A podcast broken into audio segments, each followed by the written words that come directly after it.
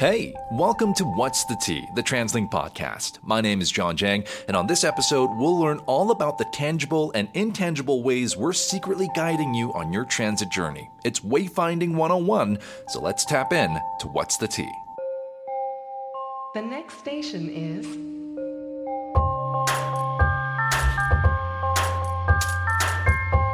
Welcome to What's the Tea, the TransLink podcast.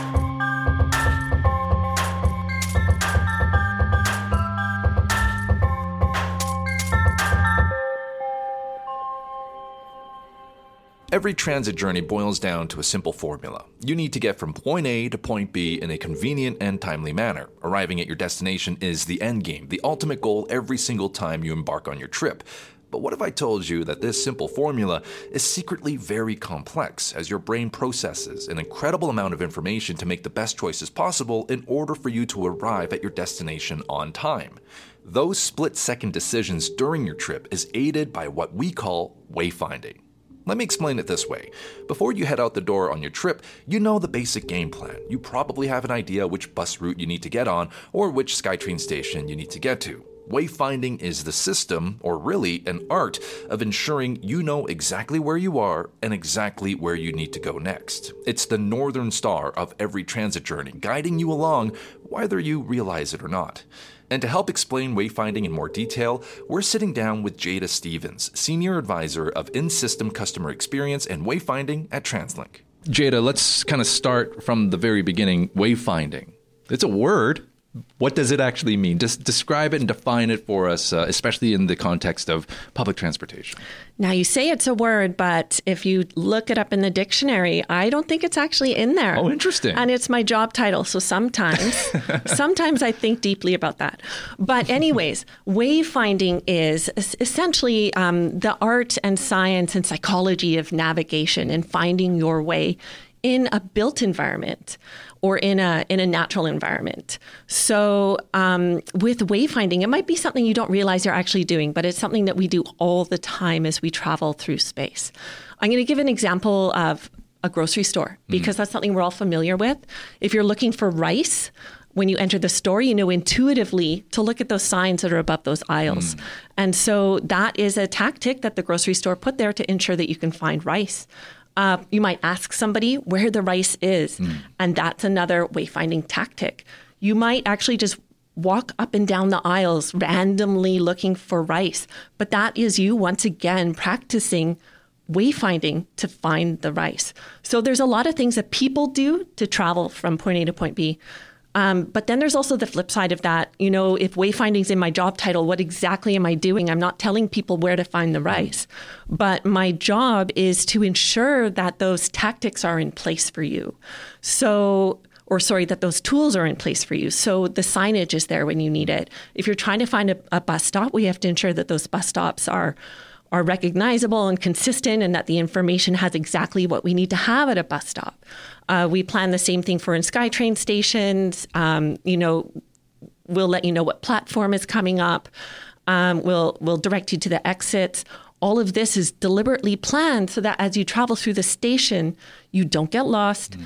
uh, you don't get stressed out, and you can easily navigate. You know, without a smartphone, without asking for directions. Um, and, you know, travel on your way. So that's kind of what wayfinding is. It's right. what you do as a customer, and then it's what I do every day is ensuring that those kind of tools and tactics are in place for you. I love that. It's like almost subliminal in some ways, right? Like because you kind of get used to it. Grocery store layouts are designed pretty consistent, whether it's you know a certain chain or you know a different one. Like you walk into a grocery store, you kind of know what to expect visually. Yeah, that's true. I mean, it, the grocery stores, uh, shopping malls, airports, parking lots, they all have wayfinding integrated into those spaces so you can find your way through it, in and out of it, or into any services or amenities they might have. So um, people like myself might might work in planning those strategies for those large built environments.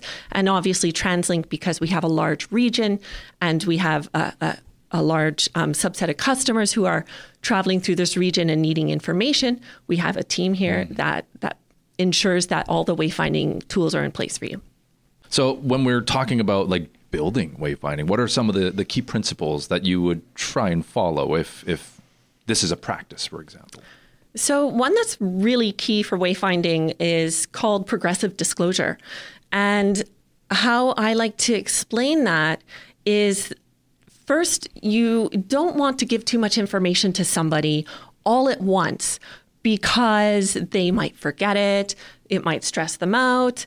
Um, they might confuse it with something else. And so, progressive disclosure in terms of navigation and wayfinding mm. is to pre- present just the right amount of information where you need it and nothing else. Mm. So, as an example, let's say you're at a SkyTrain station that has two exits one is Dunsmuir Street, one is Granville Street. When you're at the platform, we will direct you towards the exit. Mm. And we won't differentiate between Granville and, and Dunsmuir Street yet because you're traveling through the tunnel, uh, you're walking down, you know, the, the pathway, and you're just traveling towards the exit. We don't let you know um, about the Granville Street or the Dunsmuir Street exit until you get to that point in your journey where you need to decide do I turn right or do I turn left? Left might be the Dunsmuir Street exit. So that is where we will then have a sign that will differentiate turn right uh, for Granville and turn left for Dunsmuir. So it's always ensuring just the right amount of information where you need it and not overloading it, right? I kind of understand that too because if you are like just I keep going back to the grocery store uh, example, but it's a good one. I think it's very relatable it's for people, one. right? One, sure. um, if you had all, like all these like 15 signs as soon as you walk into the grocery store. Like, this is where you got to go. This is where you got to go. At some point, you're just like, I, I actually don't know where I'm supposed to go. There's too much chaos because I think that's just maybe the reality of human nature. Like we we do get overstimulated, we get overloaded with information. So I love the fact that we're trying to find the right balance. That's right. Yes, you need to know, you know, where the cash registers are, but perhaps not when you're at the back of the store, mm. right? You need you need to understand that you need to travel to the store towards the front, and then obviously the information will be there to serve you, right? So you always need to have kind of um, only a limited amount of information. Hmm. You'll recognize it. It will help you inform a decision where you are. And if you have to uh, make a decision on your journey, you know, 50 meters down um, the road, there will be perhaps another sign to kind of guide you and uh, to influence you in your decision making. It's one of those things where if there's poor wayfinding, people notice. But when there's excellent wayfinding, it goes like very under the radar. And I think that speaks volumes about the work and how important it really is because good wayfinding has to be subtle almost. So how do you define wayfinding and, and like the ideal version of it? Well, ideal wayfinding, you're right. It should be something that you don't really notice. Mm. It's something that complements your day but doesn't add any extra stress mm. or cognitive um, pressure for you to experience um, as you travel through a space. Um, so, ideally, good wayfinding would be consistent, something you can trust. Um, it would be something that you can understand very quickly at mm. a glance, and it helps you make very quick decisions without even really thinking. So that's what I would say um, is the baseline for good good wayfinding. And I think that's such a crucial part because, I mean, public transportation, if you live in this region and you take the same routes every day, you kind of learn over time, like where you need to go. It's just, you know, it's human nature. You kind of do this like mental map um, as you like head out the door and you're on your way to work or school, whatever it may be. But if you're somebody visiting from out of town, you've never been to Vancouver before, and you're relying on the public transportation system, wayfinding is so important. It's a critical part of how you're going to get around and explore the beautiful places around Metro Vancouver. So how do you balance like trying to make sure that it's not like overly aggressive for the people that take the system all the time, but also it is there and it's very obvious and easy to find and access for people who might not have ever been in Metro Vancouver before. Well, you're right. That's the challenge is that you have to make wayfinding accessible and usable for everybody. And we aren't all equal. Mm. So, um, you know, there are folks that live have lived here, used our transit system for you know years or decades and they have a mental a cognitive map of, the, of where they're traveling to and they need very few um, wayfinding cues mm. to serve them as they travel through the region uh, but folks who are visiting you have to consider um, whether or not they speak English, um, what kind of tools they might bring with them. Do they have a phone? Do they have a map? Um, are they traveling with somebody who might be somewhat familiar, or have they been given directions and they're kind of following kind of those directions? Um, if they don't speak English, how do you serve them, right? Right, right. So um, in in wayfinding, um, you have to apply a lot of tactics to kind of um, solve all of those all those issues, and and we do that by um, using you know color or icons or um, repetitive kind of language um, that you know should be intuitive to folks when they see it. Right. Uh, we have icons that represent SkyTrain, one for SeaBus, one for bus. Uh, we have a very um, recognizable kind of brand for wayfinding so that um, if you become familiar with a bus stop in Langley, you'll be able to find a bus stop in Vancouver as they look the same. Um, so it's it's those kind of um, simple, quick, almost visual cues that we plan, um, so that people can recognize the transit network. Our job is to ensure that we have put in place a very simple, recognizable kind of iconography and and visual cues, so that you um, understand the transit network, um, or that you can easily find the transit network as you're traveling through it. Uh, and I think that is uh, very true from my personal experience. I, I, I was born in Seoul, South Korea, and the thing about Seoul is that uh, they have so many different bus companies, like so many, and they're all different colored buses, but some buses that are different colored will still serve the same route. It becomes like this logistics nightmare because I actually do not uh, read Korean. So I'm trying my best to like have this Korean-English conversation with somebody who might be the, might be able to help me out. Um, but they're just like, yeah, just go by the color. I'm like, I, I have no idea which color leads me to where I need to go. So I'm glad that TransLink, you know, here it's Coast Mountain, uh, our partners at BCRTC, like there's consistency from station to station, from vehicle to vehicle. So yeah, like if to your point, you get on a bus in Vancouver, you know how to do it, and when you get to places like Surrey, Langley, uh, other parts of Metro Vancouver. Those are the visual cues. But to your point, um, you know, those with disabilities, uh, we have to try and make the system as accessible as possible. So there's got to be other things beyond just visual because not everyone is able to see. Well, that's absolutely true. We have um, a lot of our customers have all all sorts of uh, disabilities. We have uh, folks with visual disabilities, cognitive disabilities, hearing loss, physical disabilities, and we have to serve them all, and we have to ensure that information is accessible to them. Um, so, some uh, wayfinding uh, tools or tactics that we deploy are um, audio announcements. Um, as a as a let's uh, say you're in a train and you hear um, the next station chime and announcement. That's to you know serve those folks who maybe uh, can't see and they're not seeing the map or they can't see their location, but they can they can hear and and recognize um, through the chime that we've arrived at a station. The next station is Sapperton. Doors will open on the right. Train to Production Way University. 8. Waterfront Station. Next stop, Gord Way and BCIT. We have uh, Braille signage. You'll see this at uh, bus stops all over our region. Uh, we've got Braille and tactile signage that communicates to customers uh, the, the bus stop number, um, other crucial information such as the bus routes that stop there, and um, the TransLink uh, uh, phone number if they need to contact customer information for more assistance. Um, you'll see uh, at uh, SkyTrain stations and at bus stops, we'll have tactile surfaces. Um, on the ground, predominantly, you'll see walking paths um, so that you can kind of trail a path with your cane and find an elevator or an exit or a platform.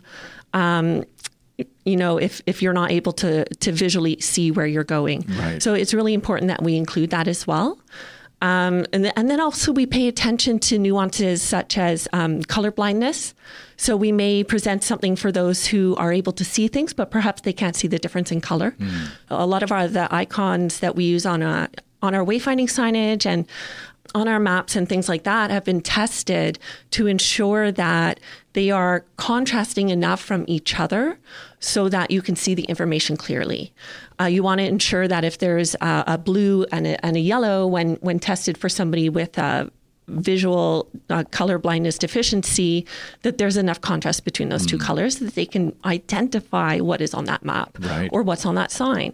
So to some extent there's a lot of science that's behind it. It's not just art, it's not just design, it's not just um, putting up a sign or, or des- designing a map, mm-hmm. but it's really you have to first understand the customer, how they think, any kind of limitations that they might have to be able to travel independently and then you have to follow. Um, often it's it's standards that already exist mm. that are put in place by. Uh, let's say the Canadian National Institute of the Blind, to ensure that uh, the information we put out there is accessible to specific user groups. Wayfinding is a beautiful paradox because what sounds so simple is actually so very complex. Finding the balance between being inclusive and sufficient without being overbearing. But what about the bigger picture? How does TransLink wayfinding hold up to some of the other systems around the world? We'll dive into that next on What's the T, the TransLink podcast. It's time for another TransLink etiquette moment. Things you should and should not do while taking transit. Etiquette tip number 33 Don't be a blocking bunny. Give your fellow transit riders a clear path to disembark the bus or SkyTrain. Don't block those doors or aisles. It'll just make things harder for everyone. Visit translink.ca slash etiquette for more. Welcome back to What's the T, the TransLink podcast. We're in conversation with Jada Stevens, Senior Advisor of In System Customer Experience and Wayfinding at TransLink. Obviously, I'm very biased. I'm a TransLink employee, but it feels like we do a pretty good job of making sure the system is robust, accessible, that wayfinding isn't a difficult endeavor for people. Um, but how do you think we compare with some of the other major cities across Canada? Like, have you had a chance to visit places like Toronto, Montreal, Calgary, Edmonton, maybe even have a chance to go on other places around the world even as a tourist, just to be like, oh, okay, so that's how the public transit system works for those that might not have ever been there before, right? Going back to the wayfinding thing. No, it's true, actually. I think in Vancouver we do it quite well. And obviously, working in wayfinding, there are big ideas that we have that we want to push and, and, and get going so that we can do it better. Mm. And we're always listening to our customers and looking for those opportunities. Um, but I have traveled and I have seen other agencies that are doing it very well.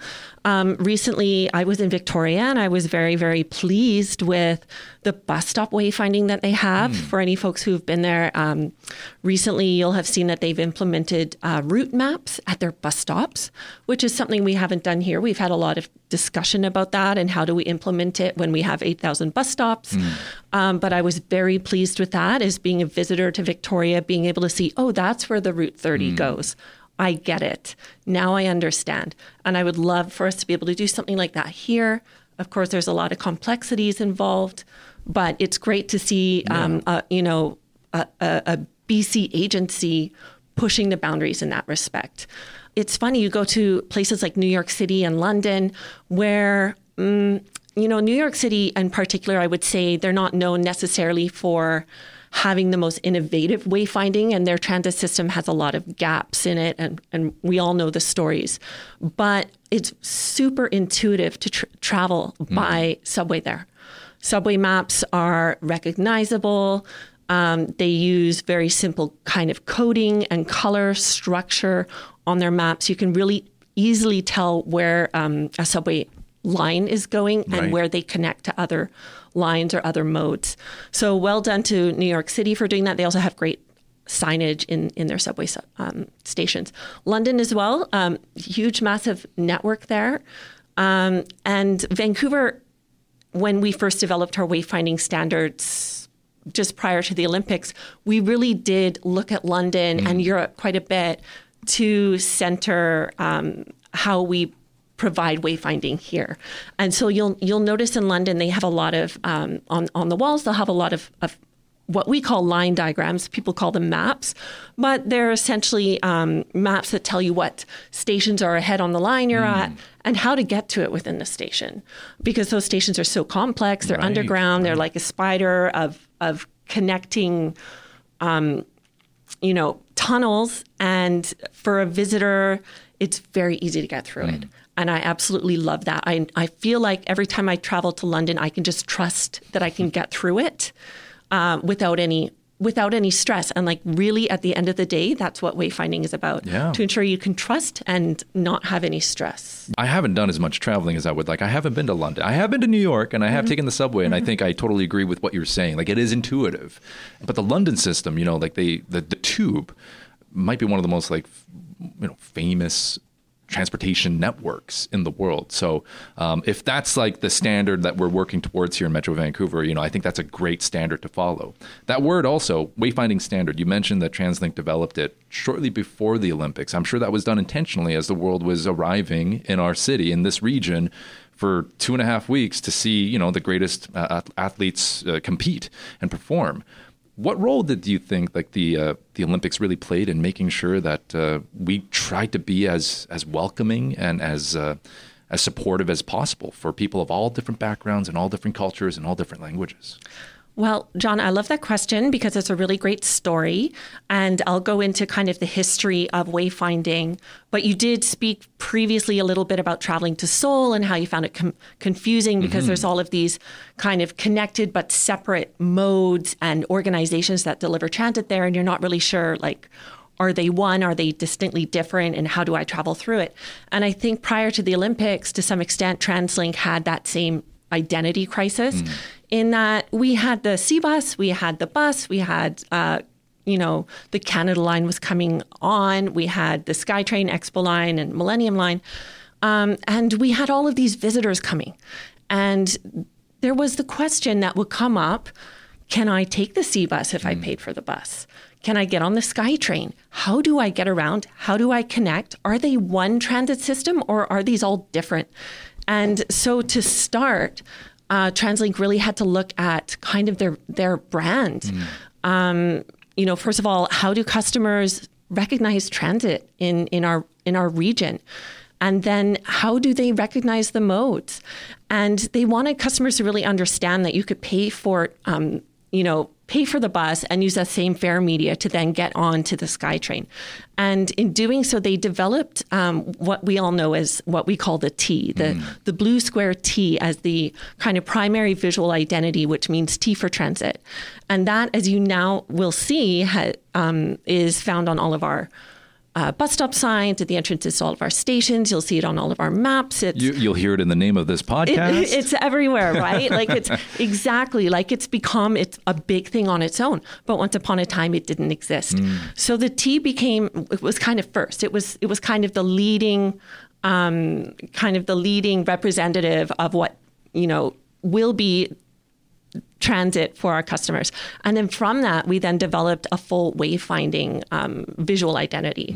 So that's where we started uh, bringing in icons that represent SkyTrain and bus and colors. And we developed maps that are kind of consistently designed, and we have those same consistent um, maps on bus versus um, at SeaBus. And um, then we started developing a wayfinding standard. So this is a 136 page book that really defines how we deliver um, a visual uh, wayfinding strategy, strategy for our customers.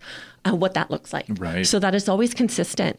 Um, you, you know, you don't want to have too many competing visual identities because then you have the Seoul example. Right. So you know, if if you recognize a bus stop sign, uh, you know, we use the same colors and and typography as uh, in the stations, and and that's very deliberate. It's very important to wayfinding um, that we present. Um, all of our modes as kind of one consistent um, service for our customers. I I love hearing that. Mm-hmm. Uh, do we know what the name of the, uh, the the TransLink font is when it comes to typography? Producer Alan, would you happen to know that? Maybe Jada, you would know. It's Meta, Meta OT. Meta OT. Okay, so for those that are listening, perhaps you want to, I don't know, start using TransLink font on your research papers. I, I just in case you're wondering. great yeah. idea. But I I love that you would kind of explain the history of the blue tea. You're explaining what's the tea on what's the tea. So I love um, the fact that we're doing something very meta. Meta. so that's that's kind of brilliant. I mean, uh, at the end of the day, I think you know, I, I love the fact that, you know, Access Transit is such a big part in communicating with the organizations and communicating directly with customers to know, like, how can we better serve you? And how can we make sure this public transportation system in Metro Vancouver, which we know it's a growing region each and every year, more and more people are going to start moving here. They already have. So we need to make sure that the system is robust, strong, and it's nimble. Because I'm sure, Jada, like, technologies change, new things are coming through all the time that must be exciting for you and your team because you're kind of keeping your eye out and trying to look around and seeing like what new things can we implement just to make sure that the experience of getting from point A to point B is that much easier, that much smoother for again, not just the seasoned transit users that have lived here all, all, their lives, but especially for those that are just kind of doing it for the first time, right? Oh, that's absolutely true, and I think we're in a really exciting time right now. Uh, we're kind of exiting this this day and age of everything being analog into this world of things being digital and experiential. Mm. And, and that's really where I'm hoping that we can get to with a lot of our customer information. Um, perhaps more digital signage, um, perhaps more kind of interactivity with um, any information that you might need when you're actually within a station or at a bus stop, right? So that you can call up the information that you need in the place that you're at and not just expect that perhaps there's something printed that's there, right? But something that you can more, you know, call on uh, to get information that relates specifically to your journey. The next time you embark on your transit journey, you may start to recognize and identify all of the ways that wayfinding works for you. Consistent signage, icons, and strategic placement of all these things, all designed to keep you moving along with as little disruption to your trip as possible. Now, just remember, this under the radar navigation system requires teams of brilliant, dedicated professionals who strive to deliver the very best transit experience for you and everyone else. Because as we know now, the commuting experience is more than just going from point A to point B. Without proper wayfinding, you might constantly find yourself at point C or point F or somehow right back at point A all over again. My point being, every successful trip is successful wayfinding. My thanks to Jada Stevens for her time and expertise on the subject, our entire customer experience and wayfinding team at TransLink for the hard work they do behind the scenes. My thanks to producer Alan for always pointing me in the right direction, and finally, you for listening and subscribing. My name is John Jang, and until next time, have a safe trip.